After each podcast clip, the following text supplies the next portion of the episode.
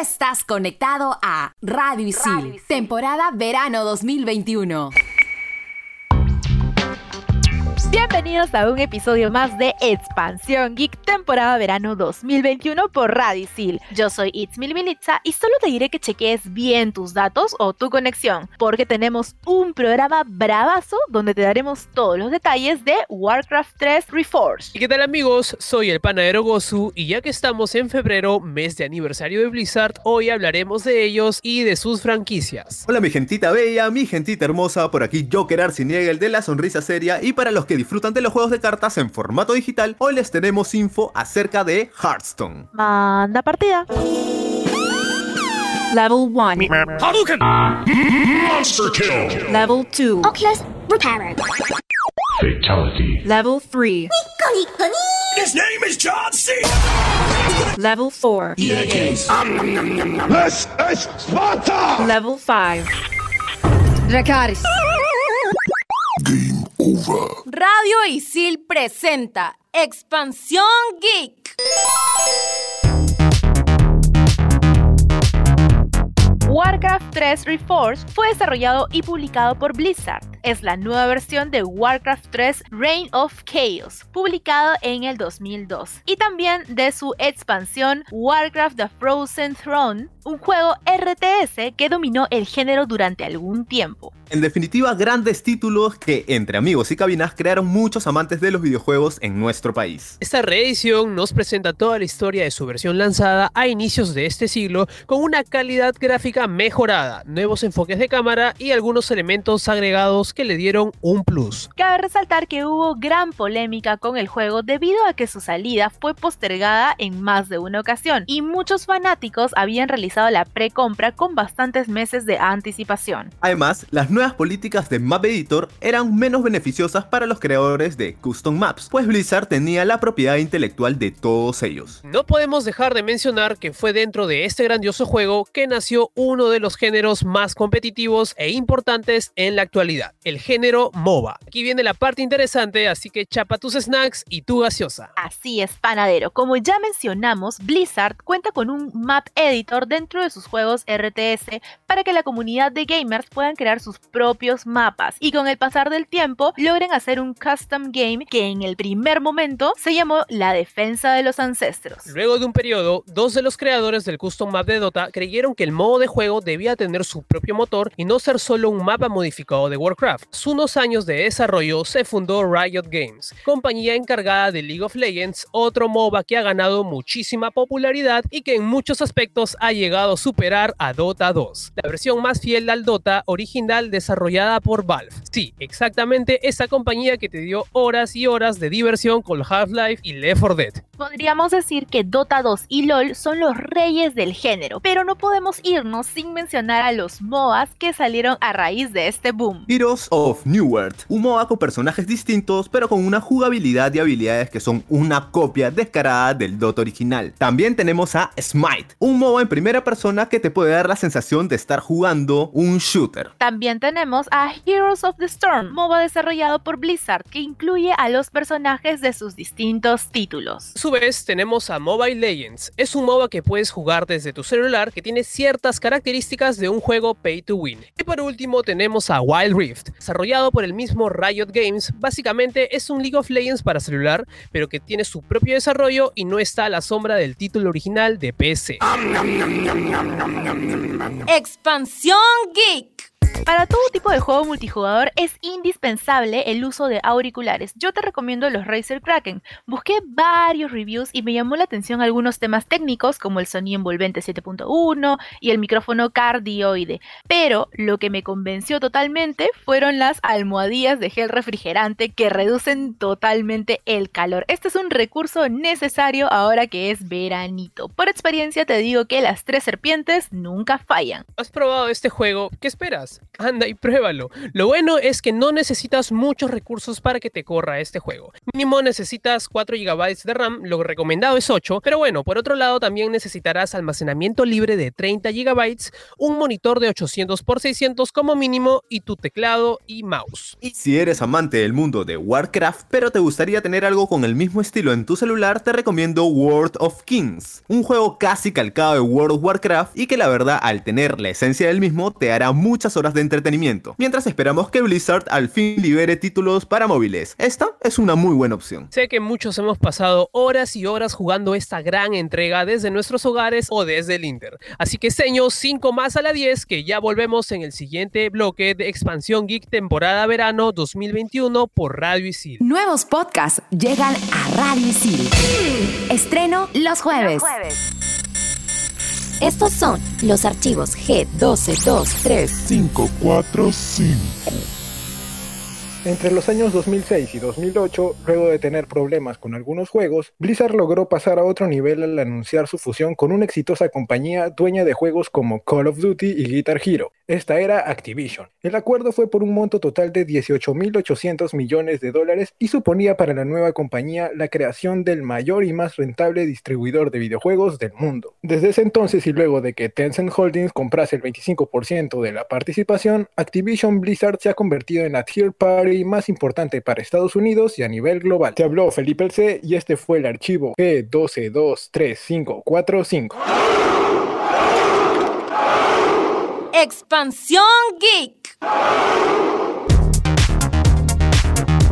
Y ya estamos de vuelta y hablaremos de un grande de la industria, Blizzard. Cómo empezó su influencia y los juegos más representativos. Blizzard creó una de sus frases más conocidas, aprendiz de mucho, maestro de nada. Y también, si no es bueno, no es de Blizzard. Ellos cuentan con juegos increíblemente buenos en géneros completamente distintos. Así es, Joker. Entre ellos están World of Warcraft, Overwatch, Diablo, Hearthstone y StarCraft, los cinco titanes en sus respectivos géneros, así como cinco iconos atemporales del videojuego. El factor que tienen en común es el inconfundible toque de Blizzard Entertainment. También una fórmula y a la vez una filosofía que lleva implícita el transmitir los valores y el ADN de la compañía en cada proyecto es que el jugador vaya más allá de lo que puede ofrecer una simple partida. Yo, gente, tengo que aceptar que aunque Blizzard tiene muchas jugadas con las que yo no estoy de acuerdo, sus títulos han sido parte importante de mi formación como amante de los videojuegos. Entre War y StarCraft los he disfrutado mucho por horas, pero siendo sincero, muy pocos juegos son tan inmersivos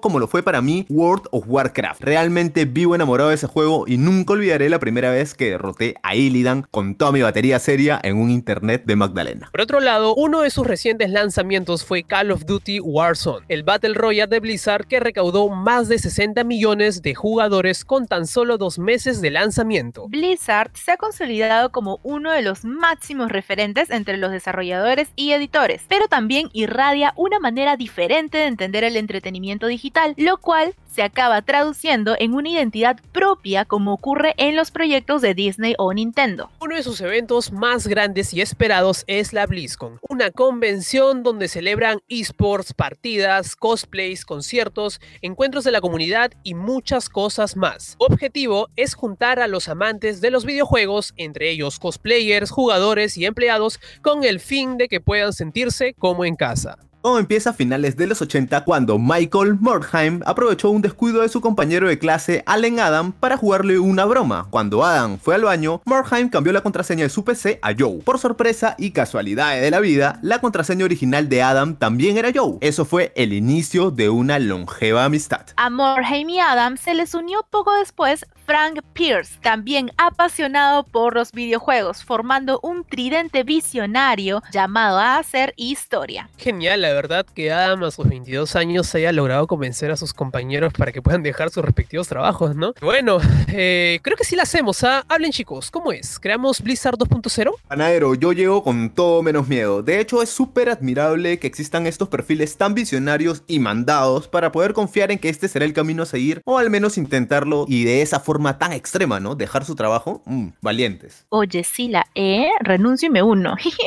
Ahora, ¿sabían que el nombre con el que aquella compañía firmaría sus primeros trabajos sería Silicon and Synapse, marcando esta la primera época del estudio. Ahora, probablemente el cumplir años en un trabajo habitual puede ser recompensado con algún tipo de premio especial, pero no amigos, estamos hablando de Blizzard. Esta compañía celebra contigo los años de esfuerzo y dedicación entregando un presente a los trabajadores por cumplir los 2, 5, 10, 15 y 20 años de servicio. Estos excelentes detalles van desde una jarra de metal decorativa adornada con cuero e imágenes del mundo Blizzard hasta una máscara de plata con excelentes acabados muy parecida a la de Dalich King. Ahora, Blizzard no inventó nada con el World of Warcraft, solo hizo que este tipo de juego sea más fácil y accesible al público en general, ya que los MMORPGs antes de este título eran más hardcore, pero con la llegada de WoW el juego se volvió bastante casual para la época, aunque con cierta dificultad para más tarde pasar al modo fácil, que es básicamente lo que hay ahora. Eso es cierto, Mili, los MMORPGs ya existían desde antes y siempre fueron juegos muy interesantes, pero la forma en la que Blizzard creó este mundo de fantasía y fue aumentando el contenido hizo que pocos juegos en este estilo leen la competencia. Yo recuerdo que tenía que esperar un día entero para que se descargue el juego. Era una bestialidad. Pero bueno, ¿qué les puedo decir muchachos? Valía la pena. Que valía la pena. Pero bueno amigos, en verdad espero algún día poder asistir a una BlizzCon y vivir esa gran experiencia. Me quedaré jugando aquí Call of Duty muchachos, pero bueno, soy el panadero Gozu y nos vemos. Un gusto haber tenido a nuestro panadero con los panes bien horneados y recuerda que estás conectado a Expansión Geek temporada verano 2021 Y ahora, en el último bloque, Felipe el C escapará una vez más de los archivos G12234545 para contarte sobre otro juegazo CCG Mobile, Hearthstone. Mientras tanto, en Silicon Valley... escasez de microchips, una crisis que podría afectarte. Los chips de computadora están en el corazón de todos los productos digitales que nos rodean y cuando los suministros se agotan pueden detener la fabricación. Hubo un indicio de este problema el año pasado cuando los jugadores de videojuegos lucharon para comprar nuevas tarjetas gráficas. Apple tuvo que postergar el lanzamiento de su iPhone y las últimas consolas de Xbox y PlayStation no pudieron satisfacer la demanda. Desde entonces, una empresa de tecnología tras otra ha advertido que también enfrentan limitaciones. Expansión Geek. ¿Qué tal mi gente brava y ardiente? Aquí Felipe Alcea acompañándolos otra vez en este último bloque y para esa people a la que le gustan los juegos de cartas coleccionables tenemos un juegazo que sacaron nuestros compas de Blizzard. Les estoy hablando de Hearthstone, que como les mencioné es un videojuego de cartas coleccionables pero en línea desarrollado por Blizzard Entertainment. Fue lanzado el 11 de marzo del 2014 y está ambientado en el universo de World of Warcraft. Si se lo preguntan, actualmente está disponible para PC, iOS y Android. Y sí, es un juego free to play. Es una de las versiones más fieles al TCG, ya que se compran sobres con la esperanza de obtener las cartas que deseas por la horda. Jugabilidad. Este videojuego se basa en turnos. Contaremos con un mazo que contendrá hechizos, esbirros, armas, entre otras cosas que dependerá del héroe a quien escogimos y sus características. En cada turno ganamos un cristal de maná. Estos nos sirven para jugar nuestras cartas. Los héroes suelen comenzar una partida con 30 puntos de vida. Algunas cartas y poderes de héroe le permiten ganar varios puntos de armadura o curarse hasta su salud máxima. Cualquier daño de ataque infligido al héroe primero agotará el valor de la armadura. Esta debe llegar a cero antes de que se pueda dañar sus puntos de vida. Una partida concluye cuando uno o ambos jugadores han alcanzado los 0 puntos de vida, cuando un jugador elige conceder o cuando se alcanza el número máximo de turnos, el cual es 45 para ambos jugadores. Al completar una partida se le otorgará a cada jugador experiencia para esta clase de héroe. Esta nivelación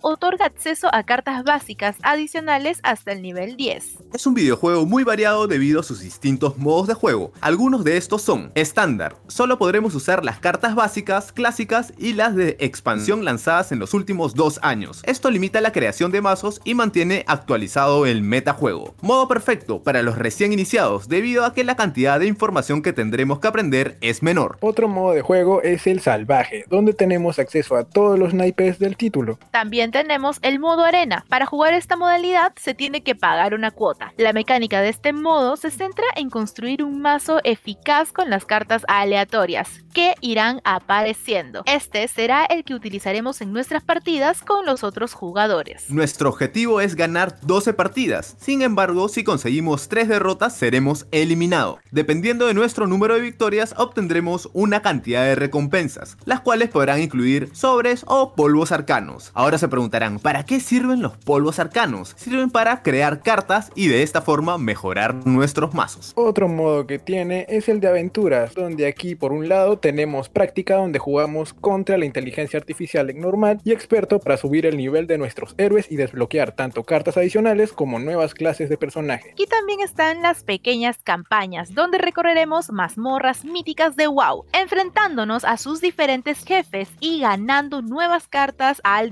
derrotarlos. Cada una de estas campañas tiene la opción heroica para aumentar la dificultad. Este lado del modo no es gratis y se puede pagar con monedas ganadas o con dinero real. Las cartas ganadas en este modo son únicas, no se pueden conseguir en los otros sobres. Ese es el diferencial. Así es. Otro modo que tenemos es el de pelea de tabernas. Bueno, y en este es donde se presenta un título distinto cada semana y solo se puede acceder cuando se haya llegado al nivel 20 de cada héroe. Modo es el campus de batalla. Aquí crearás un tablero poderoso con esbirros reclutados y combatirán en una serie de duelos repletos de acción hasta que quede un solo ganador. Duelos. Este modo de juego competitivo que se renueva cada temporada. Eliges un héroe, un poder de héroe, un tesoro inicial y crearás un mazo inicial de 15 cartas de tu colección antes de enfrentarte a una serie de adversarios. Después de cada partida se puede ir mejorando el mazo, pero a su vez la dificultad irá subiendo. Tu clasificación subirá o bajará dependiendo del desempeño en las jugadas, así que ojo con ello. La romina al tener 3 derrotas o 12 victorias. Y el último modo, Fireside Gatherings. Reúnete con viejos y nuevos amigos para jugar Hearthstone en lugares de encuentro públicos. Expansión Geek. Y para la recomendación de la semana les traemos una película querida por unos, odiada por otros. Les hablo de Warcraft, el primer encuentro de dos mundos. Y aquí te contaremos de qué se trata. El vasto reino de Azeroth ve amenazado un largo periodo de paz, con la llegada de la raza guerrera de los orcos, dirigida por el hechicero Gul'dan, que quiere someter a los habitantes del reino para hacerse con el dominio de las tierras. Es aquí en donde la alianza del reino se prepara para enfrentar a la horda de orcos por el control de todo Azeroth. Ustedes se preguntarán por qué verla. Si bien es cierto, Warcraft, el origen, no tuvo buena aceptación por parte de la crítica de cine y por los seguidores de la saga de videojuegos, eso no quita que esta película tenga algunos puntos fuertes. Uno de ellos es el detalle de diseño de personajes y la ambientación. El director en todo momento quiso ser fiel al original saga. Lo malo fue que al querer abarcar demasiado generó que no se profundice adecuadamente en la historia, dejándola un poco inconsistente y floja. Así es Joker, y si no han jugado el videojuego no será impedimento para que puedan entender la película. Esta es una adaptación que narra acontecimientos que originan la Gran Guerra por Azeroth. Y ahora me dirán, Felipe, ¿en dónde lo puedo ver? Pueden encontrar la película en Amazon Prime Video y Apple TV. Ahora díganme chicos, ¿su grito a quién apoya? ¿A la Alianza o a la Horda? A la Horda, manito, toda la vida. Creo que coincidimos, Joker, a la Horda Forever. Y bien, eso fue todo por el programa de hoy. Aquí se despide Felipe el C, recordándoles que si quieren disfrutar del WoW 3 clásico, pero con mejores aspectos visuales, no duden en jugar Warcraft Warcraft 3 Reforged. Se desconecta It's Milminitza y recuerden ver la repetición de la BlizzCon en el canal de YouTube de Blizzard. Por aquí, Joker Arciniega y esto fue Expansión Geek temporada verano 2021 por Radio Isil. Y recuerden que Hearthstone es un juego bastante amigable y simple, como para que le metan en familia ahora que debemos evitar salir. Siempre hay formas, amiguitos. Siempre hay formas. Adiós. Bye bye. Hasta la vista, babies. Tú